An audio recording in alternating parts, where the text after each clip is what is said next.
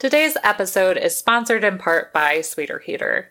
The Sweeter Heater is a safe alternative to heat lamps. It has no hot spots, it develops a uniform heat pattern, and has a three-year warranty. The Sweeter Heater is designed to warm the animal, not the environment, and is fully adjustable to maintain the ideal comfort level for your animals.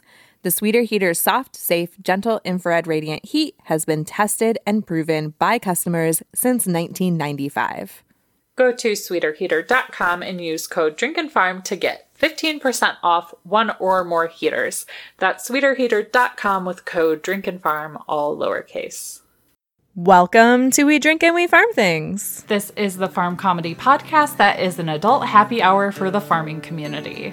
We drink adult beverages, talk about the ups and downs of farming things, and give zero clucks about not having the perfect farm life. We keep it real with you and share the mistakes we've made and what we've learned so you can feel less alone in this farm thing. We drink things, we farm things, we drink and farm things.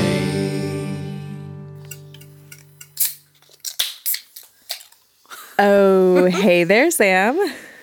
Oh, hey there, Bev. What you drinking over there? So I opened a San Pellegrino Limonata. Mmm, fancy. Yeah, I actually, I usually drink these as mixers with my drinks. I don't normally do them just by themselves, so it's good. It tastes like lemon soda. Still P G today, but this feels a little bougier. It is. It's much, much bougier. So what did you open over there? So nothing as bougie as you. It's kind of a controversial beverage because some people do not think that Bud Light should have a seltzer, mm. but they do now. And this one is blue raspberry. It's actually from the Retro Summer Pack. So in that pack, they have the blue raspberry, a cherry limeade, which is like just like Sonic cherry limeade. It's delicious. Like my mouth is watering just thinking about it. And there's like a summer ale one too. So they have all kinds of good stuff in that. And it's pretty refreshing. And nice. I don't care if it's basic, because it's delicious. Hey, if you like what you're drinking, then no one else can That's judge all you, that matters. Right? Yeah, everyone else can go take a long walk. That's right. Our Drink Peep this episode is our friend Elizabeth Steves, and she is Steel oh two over on the Instagram. So cheers, lady. Cheers. So we are coming up to the end of the month. So that means we are going to unbox our Honey and Rue corner, uh, or Honey and Rue box, and our little Honey and Rue quarter. So Bev, what was your favorite thing about the August Honey and Rue box? So my favorite thing in the box was the stationery cards that were sent. They were just super, super cute. It talks about friends and how important friends are. And I saw them and I was just like, yes, I have a list of people that are going to get those in the mail. I love it. What about you? What was your favorite thing? So I feel like my favorite thing was the hen-shaped paper clips. I don't know how often I'll actually use them, but I really like looking at them. They're pretty adorable. Yeah, I like them a lot. So we also got a Honey and Rue pen, and the back of the pen is really cool because it's got that rubber spot on it so that you can use it on like a tablet or your cell phone. And I actually could have used that the other day because I needed to make a new signature card, and I was like holding my laptop like upside down, folding the yoga lid of it, trying to like use my finger to write my signature, and it was impossible. It was a mess. Oh my gosh. Well, Henny and Rue to the rescue. Yes, so now I'm going to make a new one. We also got a hen saddle. And hen saddles, if you don't know what that is, it's basically like a little, I don't want to quite call it a cape because it doesn't like flutter in the wind, but it like goes on a hen's back to protect her back from aggressive roosters. Or it can actually cover an injury as well. So if your boy Rue has an injury, he can wear it too, even if it's a hen saddle. So those are great to have around, and I can't wait to see my cute little hens running around in it because it's that time of year too where they're molting or they're mm-hmm. starting to think about molting. But that doesn't slow the roosters down from doing what roosters like to do outside of crowing. That's right. Maybe we should gender neutral that term, though, and just call it a chicken saddle. Oh, Jesus. I mean, that works, too. We also got a packet of the Happy Nest Coop bedding, and that is an additive that goes into your chicken's bedding from the Happy Flock. And we also got a Hen-tastic Treats Jumbo Chicken Treat and Feeder, which my chickens always appreciate. They're never mad about that sort of thing. It's true. Same with the mm-hmm. Honey and Rue three in one vitamins and electrolytes. I feel like that's one of those things that you can't have too many of this time of year. Mm-hmm. So always happy to have one of those. That is the first thing I busted out when I got my meat chickens a couple of weeks ago, because they had a long journey. Well, it mm-hmm. wasn't that long. It was from Ohio, I think. But it's so nice just to have that on hand so they can be set up for success. And it does make them have like a fun little jolt of energy.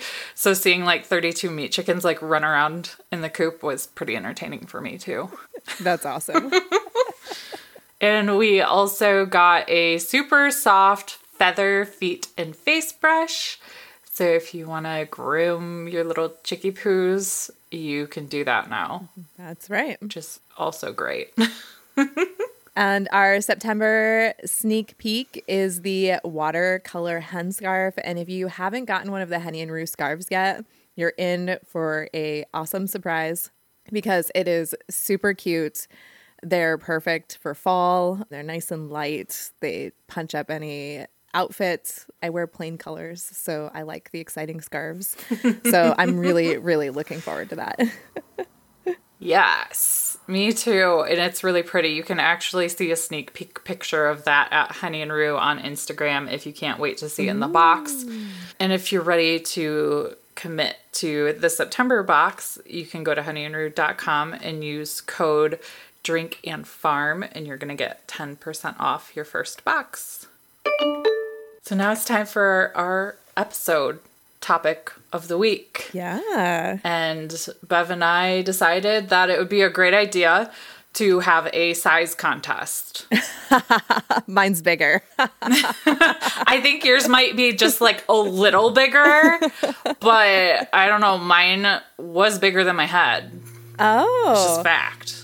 But my head might be the same size or smaller than yours. I don't know. Uh, it's hard to say. I can't remember. It's been that long since we've been in the same room. It's been so long. I'll have to figure out how to like take a picture of mine with it like right up against my chest or something so you can see it. I tried not to like hold it out like a fish. You know how you can like hold it in front of you, like make it look bigger. You're like. But why your chest though? That just makes it sound like it's like a chest size contest. Well, I was thinking like, you know, hold it up against your body like so that it was like flush so you could like see torso length. Yeah. Oh, yeah. You know what? You probably should just get a ruler out. Oh, yeah. That's true. That's mine's fifteen inches. So yeah, I need to measure mine still. It's out on my porch. So for anybody that doesn't follow us on Instagram and you're like, what the hell are these ladies into? We're very much into sunflowers. So that's yes. what we're going to talk about today. And surprise, surprise, according to the almanac dot com, twenty twenty-one is actually the year of the sunflower. What? I didn't know that. That yes. explains why we had so many volunteer sunflowers here, because I maybe grew like three dozen of them, but I've got, oh my gosh, I've got so many out there. It's ridiculous. It's way more than I really actually grew. I love it. So the National Garden Bureau has designated twenty twenty-one. So they're who's communicating to the sunflowers that it's their, their year. Oh, okay. Yes. But very few plants are as heat tolerant, resistant to pests, and obviously just really pretty, as pretty as a sunflower. So sunflowers make not only an excellent cut flower, but they also attract bees and birds too. And holy smokes, have we gotten a lot of bees. And I had this beautiful like yellow, I don't know if it was like an oriole or a canary or what it was, munching away on my sunflower seeds yesterday. And I couldn't be mad about it. So They are very beneficial to the garden. They are. I always end up with some volunteer sunflowers, which is always really exciting. But one of the other things that's really cool about sunflowers, too, is so you can eat the seeds or you can pick them young and peel the petals off, and you can grill the heads like you would, like, I don't know, like a mushroom steak mm. or something like that. Yummy, yummy. Yeah. So they're really versatile. They look pretty. They help bring pollinators. They attract birds. And, you know, like the birds can be really helpful because they can eat some of the less than beneficial insects. I mean, they'll also eat the mm-hmm. beneficial insects because they're non-discriminatory pest eaters. Yes, they are. So the sunflowers' scientific name is actually, or Latin name, is the Helianthus annuus. I think I pronounced that right. Annuus, annuus. That sounds better. That sounds well, better. It looks like anus. That's how it looks, but I'm guessing that's not how you say it. So I'm going to go with you probably said it right. Yeah, I think so too. And it's an annual plant. So they grow in the spring. They die back after the first fall, they're gone all winter, and then they need new seeds to come back. They don't grow back from their old rootstock, basically, is what it means to be an annual. But that doesn't mean that they won't just randomly pop up because they have lots of seeds. So they, if you have a patch where they drop all over the place, some of those seeds are going to survive the winter, and you're going to end up with volunteer sunflowers. That's just the way that they work, woohoo, which is exciting. Yes. They have a large daisy-like flower face. And their scientific name actually comes from the Greek words helios, which means sun, and anthos, which means flower. Yes. And you might not know that these flowers actually come in many colors. So in a lot of like regular things that you see, a lot of the times you just see the yellow ones, but they can be red, orange, maroon, brown. They come in different shapes and sizes. But the common ones are the bright yellow with brown centers, and they ripen into very heavy heads that kind of droop over, and they're filled with seeds. So sunflowers are what is known as heliotropic, which means that they turn their flowers to the movement of the sun across the sky east to west, and then return at face or returns at night to face the east, ready for the morning sun again. Heliotropism happens during the earlier stages during the flowers, before the flower grows heavy with the seeds. So I've noticed this year, this is my first year really growing sunflowers, like they do that, and it's really neat. And I've like pointed it out and explained it to my husband, and he's like, oh yeah, n- neat. But I'm super fascinated by it. But now that a lot of them are open, they just kind of stay stationary. So that is a really neat thing to like show your kiddos or other newbie gardeners. Maybe not so much your partner if they're not into the gardening thing, but I was nerding out. Yeah, I think it's super cool. And that's one of the reasons why I like growing some of the smaller varieties of sunflowers, the ones that have the one stalk with like the dozens of mm. flowers coming off of it. Because all those small ones will track the sun. When you've got like a big mammoth sunflower, they get heavy real fast. So they don't track the sun quite like the other ones do. Like the other ones are super obvious. Like in fact, we had someone take some senior photos here this year, and she really wanted a photo Aww. With the sunflowers. So we were calculating where the sun, what direction the sunflowers were going to be facing during her photos, mm. so that we could figure out like how to set up where, you know, she should take those photos. So that was really neat. Cool, very cool. So like Bev was saying, there are a ton of varieties. So you have the branching ones that kind of blow up and go all over the place. My Autumn Beauties are like that, and they're just so fun to just stare at. And then you have the single stems, which are most likely those, like, mammoth varieties. Like, they're freaking huge. They're the ones we're having a size contest over. But all of them produce ample pollen for pollinators. But there are some pollen-free ones as well. And those are apparently very good for bouquets. And they stay oh. small, and they're a little easier to deal with. Like, I can't imagine trying to make a mammoth sunflower cut flower. I mean, you probably could, but that would be your bouquet, just one big-ass sunflower. Yeah, and so I don't know what your experience has been, but I've actually found that the mammoth varieties, they don't look as pretty as the smaller ones. So If like mm-hmm. looks in the garden or what you're really going for and longevity, the smaller varieties of sunflowers seem to just do better at that. Mm-hmm. The big ones, I feel like they bloom. I saw petals for a day, if that, and then they got really ugly really fast. But I left them because, you know, birds, bees, all of those things. Yes. Yes. I would say bang for your buck if your plan is to have edible seeds, definitely mm-hmm. those biggins. But if it's for just pretty, but still get some seeds out of the deal, definitely look at the smaller varieties. Yeah. And if you go with those ones that aren't pollenless, just be warned that when you cut them and put them in vases inside the house, they dump pollen everywhere. Like all over the counter, all over the table, all over the floor. It's everywhere. Pollen for days. Yeah. So sunflowers are fairly fast-growing flowers for their size, and most of them actually mature in about eighty to ninety-five days, which is good if you don't have a super long summer because they are heat-loving flowers. So it means you can pretty much grow sunflowers in most of the zones.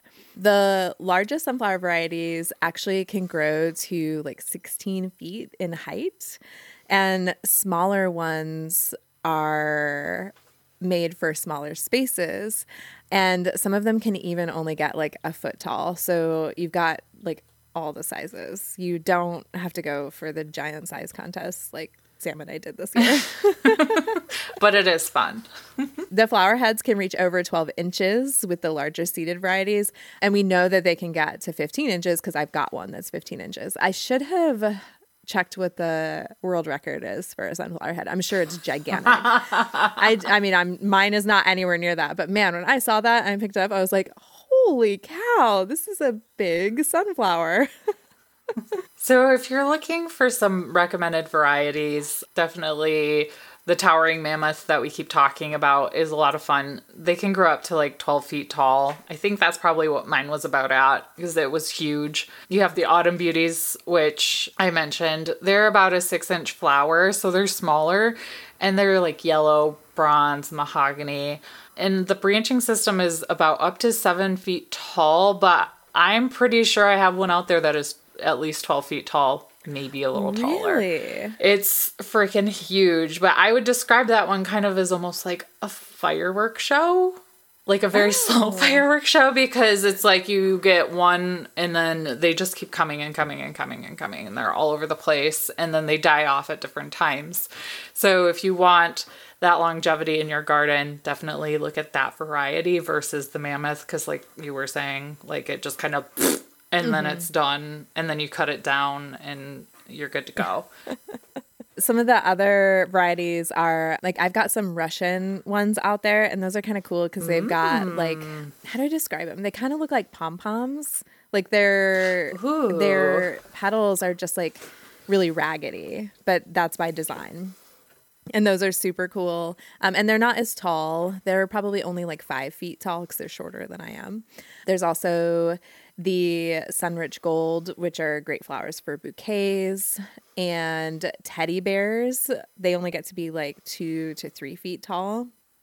So those are nice, like tiny ones. Those are perfect for containers. And the Sunspot Dwarf is another one that's really good for containers. Mm, mm-hmm. And I did some specialty ones this year. I did one called White Night, and that was spelled N I T E. And the petals were all totally white, and the centers were like Ooh. a really dark brown. And those looked really cool. I don't think I got any good photos of those open, though, because they didn't stay that way for very long. So okay. Maybe that was just the conditions in my garden. The ones that did the best were the Ruby Eclipses. Those had color and looked beautiful for so much of the season. It was crazy. And I got those yeah. ones from Florette. So I'll be sure to link in the show notes to those ones because those ones were kind of special. But I'm pretty sure they're a hybrid, so I don't think the seeds are going to breed true. But uh, I'm going to give it a try anyways because, you know, I've got to. Why not? Yeah.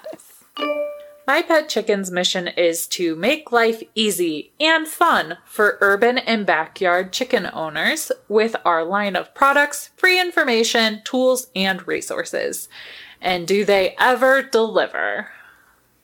You can mix and match a wide variety of chicken breeds in your order.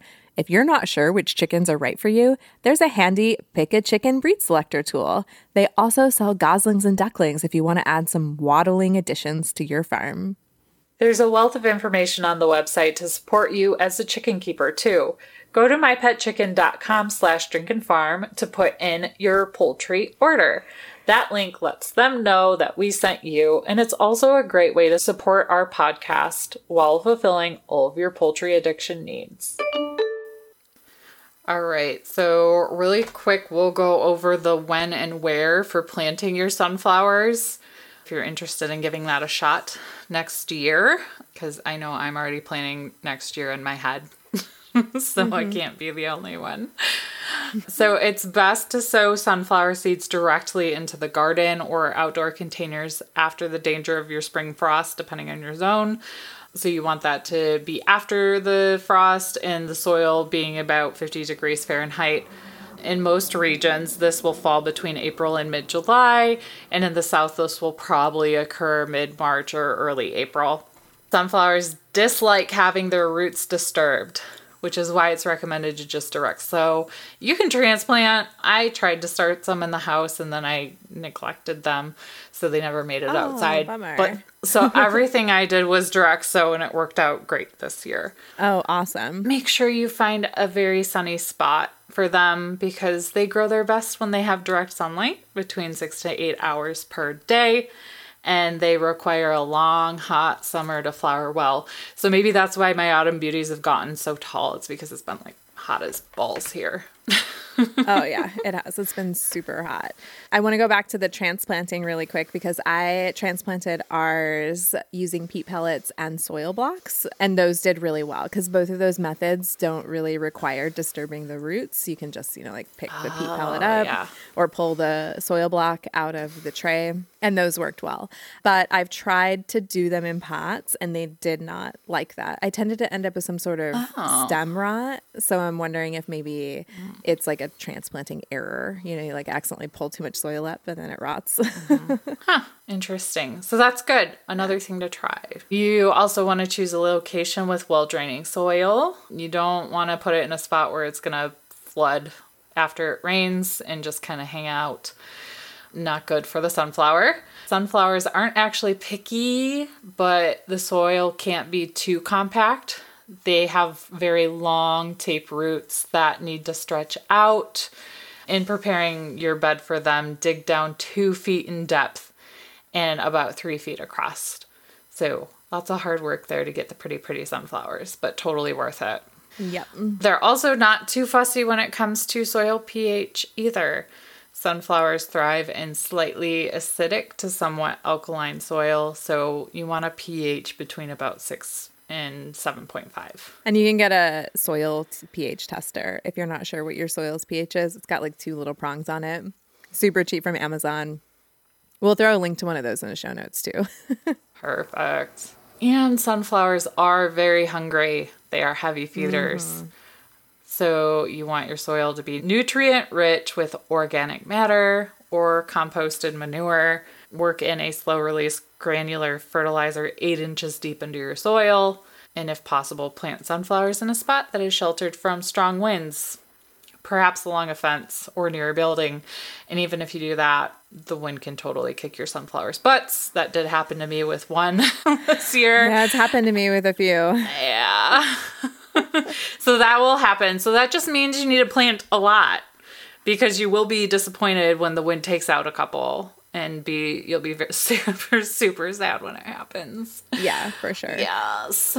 And then before planting, decide whether or not you want to grow a fun sunflower tower. I don't oh. really know what a sunflower tower is, but this almanac dot com article speaks of it. I'm wondering if a sunflower tower is like using the sunflower to let something else climb up it. So kind of like the Three Sisters oh. garden bed, you can plant the pole beans at the base of the sunflowers and then the pole beans will climb up them. And yeah, so that's what we're going to go with. We're probably wrong. But yeah. That's okay. I Googled it and it's not coming up right away, so we're just going to go with that because okay. that is a thing. Mm-hmm. It's a thing. So to plant your sunflower seeds, you want to make sure that they're about one to one and a half inches deep and about six inches apart after the soil is warm enough for planting. And if you wish, you can plant multiple seeds per hole and just thin them to the strongest flowers. It's actually a really good recommendation because not all seeds are going to germinate and thrive. So if you want to make sure that you've got a sunflower in that spot, you definitely want to do multiples. And sunflower sprouts are edible. So my favorite thing to do mm. is to thin. I use those as micrograins, sort of. Just like throw them in wow. salads. They're delicious. Uh, be sure that you give your sunflowers plenty of room, especially for the shorter varieties, because those ones branch out and create lots of flowers. So when you're looking at your empty garden, you're going to be like, I have all this room. I can plant all of these yeah. teeny tiny plants and they're not going to take up any space whatsoever. And then they grow up and oh my gosh, like everything is crowding into each other and you got stuff being smashed and there's no room for airflow. So give them space. They need space. Mm-hmm. And in fact, some of them, you might want to make them about thirty inches apart, which is, yes, like that's pretty far. So yeah. You want to make sure that you do fertilize your sunflowers, like Sam already mentioned. If you put some in at planting time, they'll grow really strong. And if you stagger your plantings, then you'll always be in fresh sunflowers ready for cutting or enjoying. So if you plant them all at once, expect to see a dead patch of sunflowers out there eventually. If you succession plant them, then you can have sunflowers all summer and it'll be lovely. And if you see birds scratching around for the seeds, you can put netting over that area until the seeds germinate. So that way you can actually get some sunflowers, because sometimes with the direct sown stuff, the birds will come and take the seeds and then you'll wait for like ten days and you're like, where's my sunflower? Why didn't it come up? And it's because the birds ate it. Yes. So caring for sunflowers is super easy. While the plant's small, you'll just water around the root zone, which is about three to four inches from the plant. To protect the plant, it's not a bad idea to put snail or slug bait around the stem. I didn't do that. Maybe I just got lucky this year. I don't know. Once the plant is established, water deeply through, through infrequently to encourage deep rooting. So unless the weather is exceptionally wet or dry, water once a week with several gallons of water. You want to feed the plants only sparingly because over-fertilization can cause stems to break in the fall. You can add diluted fertilizer into the water, through, though avoid getting the fertilizer near the plant's base. It may help to build a moat. I don't know why that word looks so weird, uh, but I guess I've never really thought to build a moat, but you can build a moat in a circle around the plant about eighteen inches out. Tall species and cultivators require support. Bamboo stakes, fences, like we mentioned, are a good idea. I didn't do any of that mm. aside from water, and they were fine. So it's just probably really dependent on your setup, your soil, your weather conditions. Um, don't feel like you have to do all of those things to successfully grow sunflowers, though. Yeah, I mean, really, my advice for growing sunflowers is throw some seeds out there and see what happens. I love it. Like, if you got some flowers, then great. Like, you just got beauty without having to put in a ton of work. I think a lot of this advice is really for, like, people who want to, like, intensely plant sunflowers, mm-hmm. like, and make sure that they actually have them. So I'm thinking, like, flower farmers, or if you want to create a field for photographers to use, stuff like that. Like, you've got money on the line for having good sunflowers. You want to make sure that you do everything perfectly so you have a chance of getting some. And that yes. makes sense. I mean, I can totally understand that. Go build you some moats. Yeah, sunflower moats. I mean, I don't know. I'd boat that moat. That sounded weird. Oh, well. Whatever moats your boat. Bo- exactly. Okay, I'm done. So sunflowers are not exempt from having pests and diseases get to them. Birds and squirrels really like to eat the seeds. So if you're going to use the seeds, you can deter critters from eating them by, like, you can cover the sunflower heads with organza bags or something like that to keep them from being able to get to the seeds. Something else you can do is just harvest them early. That's fine too, and let them dry. That's not going to be a big deal, just as long as the seeds are actually, you know, formed. If you have deer, you want to keep them away. Best way to do that is with fencing. Nothing else seems to work with the deer, because curious deer will totally eat the heads of the small sunflowers, or they'll take all the seeds. And sunflowers are actually pretty insect-free. I mean, at least insects that damage them. They seem to be full of bees and fun little pollinator things, but I haven't really noticed any beetles or anything yucky on them.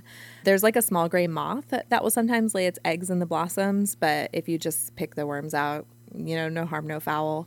But downy mildew, rust, and powdery mildew can affect the plants. And if fungal diseases are spotted early, you can spray them with a garden fungicide, and that'll take care of them. The other thing that we always have in our garden arsenal that takes care of powdery mildew is First Saturday Lime. Rub that anywhere where you see the mildew, and it breaks up the fungus's life cycle, so that helps disrupt it. So, all right. Well, now that we got past the moat building and the fungus, uh, let's talk about the fun part, which is harvesting. Yay. There are really two major things that you can do. Yay, indeed. And the first one is cutting sunflowers for bouquets. So for indoor bouquets, cut the main stem just before its flower bud has a chance to open. This is going to encourage side blooms. And you cut stems early in the morning. Harvesting flowers during the middle of the day can lead to flowers wilting. Make sure you're very gentle when you're doing this too. The flowers should last at least a week in water at room temperature if they're handled with care. And you can arrange sunflowers in a tall container that provide good support to their heavy heads. And it's a good idea to change the water every day to keep them fresh. Yeah, otherwise you get that yucky stuff in the water. Mm-hmm. And then the other fun part is harvesting the sunflower seeds. So, yes! Bev, I feel like I feel like you've done this before. I have not done it all the way through to completion. Okay. So we've done it a few times. Some of it has just kind of been by happy accident because we saw them out there and we decided to harvest them. Some of them have been intentional, like with that fifteen incher. But basically what I do is I wait until the sunflower head is drooping, has its sad little head facing the ground. The listeners can't see this, but the YouTubers can. Once it gets to that point, you can harvest it then, or you can wait until the back of the sunflower turns totally brown. But as long as it's drooping, the petals are dry, you should be good. You can flip the head up just a little bit to check the seeds. If the seeds are nice and plump, then go ahead and chop it off. Give it a few inches so you've got something to tie twine to. And then you can tie it up in the barn or the garage or your basement, or heck, inside your house if you're into that, just to let it dry, because you want it to have air circulation, so that's why you want to be able to hang it. Or if it's dry all the way, you can just cut the head off and you can pop the seeds straight out. But it is really important that you wait until it is completely dry to harvest the seeds. Otherwise, while you're pulling the seeds out, you'll end up kind of tearing them apart. And you want to make sure that the seeds are fully formed before you pull the head, because they won't form anymore once you've cut the stem. They don't like keep growing while they're hanging in your barn or wherever. So make sure your seeds are plump and full and ready, and you can harvest and dry them and save them. And I actually usually leave it as like a whole head and then just like cut pie slices. Or uh. when I'm ready to plant, I break it all out then. But I don't normally like separate the seeds from the sunflower head until I'm just about ready to use them or package them. Yeah. Like when we did the sunflower seeds for the Drink and Farm Patreons, because we did some sunflower seeds that I had harvested as one of the gifts, I pulled those out of that sunflower head, I think that day that I packaged them out. I just pulled the sunflower oh. head in from the garage, broke it open, and pulled all the seeds out. You gotta like separate the chaff and stuff, but that's usually not too big of a deal. So there you go. You guys know yeah. all you need to know at this point for the harvesting piece. Yep. Yeah. And you can uh, roast those sunflower seeds too. You don't have to save them for planting. So you put some oil mm-hmm. on them, salt and pepper, throw them in the oven. That'll do it. Ta-da. Ta-da. I usually like to just plant mine though. I find that they're really labor intensive for eating, but maybe that's just my humble opinion. We only pick sponsors that we love and are passionate about, so working with Grubbly Farms is a no-brainer for us. Grubbly Farms is on a mission to bring pets healthier, sustainable foods, and with their farm-fresh ingredients that give love to the earth, they are working to transform how we feed our pets while doing great things for the globe. Grubbly Farms sustainably grown black soldier fly grubs, aka grubblies, are a superfood for pets and a superhero for the planet. Each time you buy a bag of grubblies, you're making an impact by supporting a small business that works to lighten the load on landfills, since their grubs love food waste. Provide relief to the oceans by subbing in bug protein instead of fish meal, and giving trees a break by preventing millions of pounds of carbon from entering Earth's atmosphere by letting little grub bugs eat up our leftovers.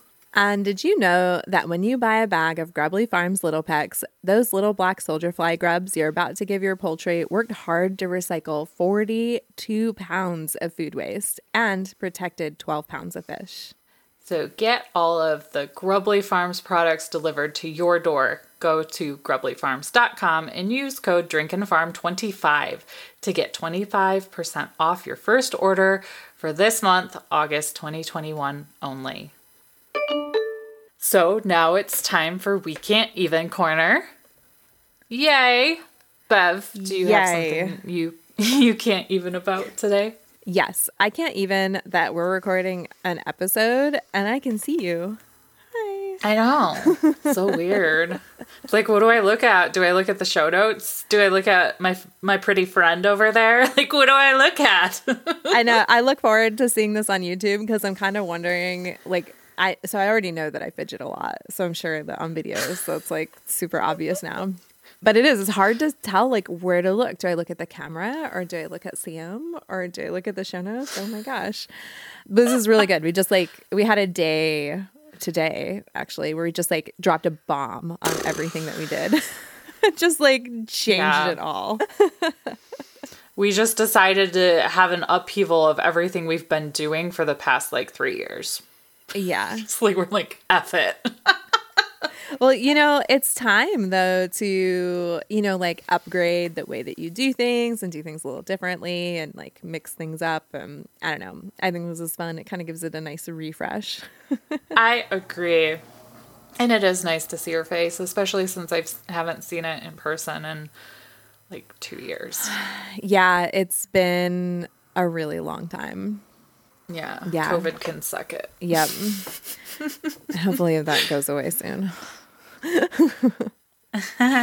So what is your can't even this week? So mine is a C N B C article. So the article's title pretty much says it all. And that's, this twenty-six-year-old makes eighty thousand dollars a year shearing sheep, llamas, and alpacas in Texas. Oh, I mean, that's hard work, so... Yeah, but they're projected to make between eighty thousand dollars to one hundred twenty thousand dollars this year. And you're probably like, wow, that's a lot of money. And it is, but they're servicing five hundred seventy-five farms, her and her partner. Wow. That is a lot. But in the article, it does say when she was fourteen years old, she made five dollars a head. And at her first farm, she made thirty-five dollars. And that took her a half day. So oh I imagine she's a little more efficient these days and maybe has the tools to do things a little quicker. But that's pretty yeah. awesome that they started out when they were fourteen years old and now she's twenty-six and she's making really good money. But you're right. That is a very big hustle for sure. Yeah. I mean, it's just, it's a lot of work. It's a lot of labor. It's a lot of unknowns showing up to farms. You know, like I'm sure that you get some repeat clients so then you can like oh, feel yeah. comfortable and you like know some of the animals you're sharing. But getting into like doing work on other people's farms would be a tough thing to get into. But I'm glad that you found that can't even though, because it's good to tell people that there are jobs out there that aren't like normal nine to fives mm-hmm. that at your desk do- jobs that pay well and provide a service and are really needed. Like, I would love to have somebody come here and trim the goat's hooves. And in fact, I did talk to somebody that was willing to do that, but then they wanted to charge me like a dollar per mile or something like that to travel here. Mm. And I mean, I have a farrier that travels here to trim the donkeys, and he doesn't charge me anything for mileage. He just includes it in the cost. So like by the time I added it up for like two hours worth of work, it was plus a half hour of driving, it was it was a crazy hourly rate. Like I was like, no, I I won't, I can't do that. Like it just yeah, it, it's not worth it for me. Maybe for somebody else, or maybe if somebody was closer, but it was really the dollar per mile that killed me because I had yeah. to pay it there and back. So it was oh. like the cost of five goats just to do that part. Well, with the way gas is right now, I mean, I can't really blame that person either. But you're right. You do have to weigh out the options for yourself and what's best for you and your farm. And, you know, we both know how to do that with our mm-hmm. goats, but it's a pain in the butt. So sometimes yeah. it's easier to throw money at it if if it makes sense and works out. Yep. And if I had sheep here, I would pay someone to come oh, and shear the yeah. sheep, because that also creates like a product that you can sell at the end. Whereas like with the goats, like that's just like a maintenance thing and they need yes. it every eight weeks. So yeah. Ugh. All right. So make sure you send us your can't evens. You can do that by joining our Facebook group if you're not already in it. It's We Drink and We Farm Things, and you'll just answer a couple questions. We'll probably let you in as long as you're answering them. Yeah. And then you can drop your can't evens that you find. Just do hashtag can't even in the description so we can easily find it, because we do like to share those over on our mini-sodes. Um, be sure and leave us a review. We read one Apple Podcast review a week here on the show. And then at the end of the month, we draw a name out of a hat from the reviews that we read. And one person wins an exclusive coffee mug that is not and will never be in the shop. So we do have one review this week from Becky Mayham Myers. I like that Ooh. Middle name. I hope mm-hmm. that's your real middle name. That is a strong choice. If it is, I love it. Bev, do you want to read this week's review from Becky Mayhem? Sure. So she says, "You are an inspiration. I love this podcast. It really inspired me to step out of my comfort zone and try a few different things. A greenhouse, compost bin, and a worm farm. I'm sure this is only the beginning. LOL. I look forward to every episode. Thanks so much, Bev and Sam, for sharing all your ups and downs, your mistakes, fails, laughs, and all the great things that have come out of your experiences." You are welcome. Yes. And thanks for listening. So we're not just talking to each other, which would be fine, but... We've always said we would still do this if we were just talking to each other. Mm-hmm. Mm-hmm. All right. So wrapping up today, just a few housekeeping items. We do still have that newish series over on our Patreon called Straight No Chaser. This is available to all of our patrons at the five dollars level or above. So for more information on that, go to patreon.com slash drink and farm. This is a great way to support the podcast. You get a little something, something from us that's exclusive. And it's a great way to support us because this is not free. But we really like doing it. Obviously, we like talking to each other. Yeah. Be sure and hit the follow button and download the episode when you listen. It helps more people like you find us. And if you're watching this on YouTube, I think I'm supposed to tell you to smash that follow button and hit that bell. I don't know. I don't know all the kids' terms, but I think it's a subscribe button still, though. I think it still says subscribe, but there could be lingo that we're not privy to because we're total noobs on the YouTube world. So somebody can comment and let us know. I just know that you're supposed to smash something. All I know is smash. That's what my son says. Smash that button, whatever it is. So just like enthusiastically click the subscribe button. There we go. Because we're we're we're what? Millennials? I'm a millennial. You're not. Uh, I'm a millennial, just barely. I'm like, are you? Yeah, I'm like the last year for it. You're like the elder millennial. I'm an elder millennial, yes. I shall only go by elder millennial from here on out.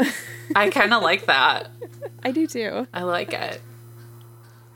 All right. And if you're listening to this, either on YouTube or on your favorite podcast player, let people on your Instagram know and tag us in that story at Drink and Farm, because we're going to send you a promo code just for that episode. That'll give you a percentage off in our merch shop. Make sure you take a look at the show notes. You'll find links to the article that we discussed today, all about sunflowers, links to the different things that we talked about in the middle of that, and a link to our merch shop, social media, all of the good stuff. That's it. Yeah. So I guess until next time, drink, farm, and, and give, give zero, zero clucks. Bye now. Bye. We drink things, we farm things.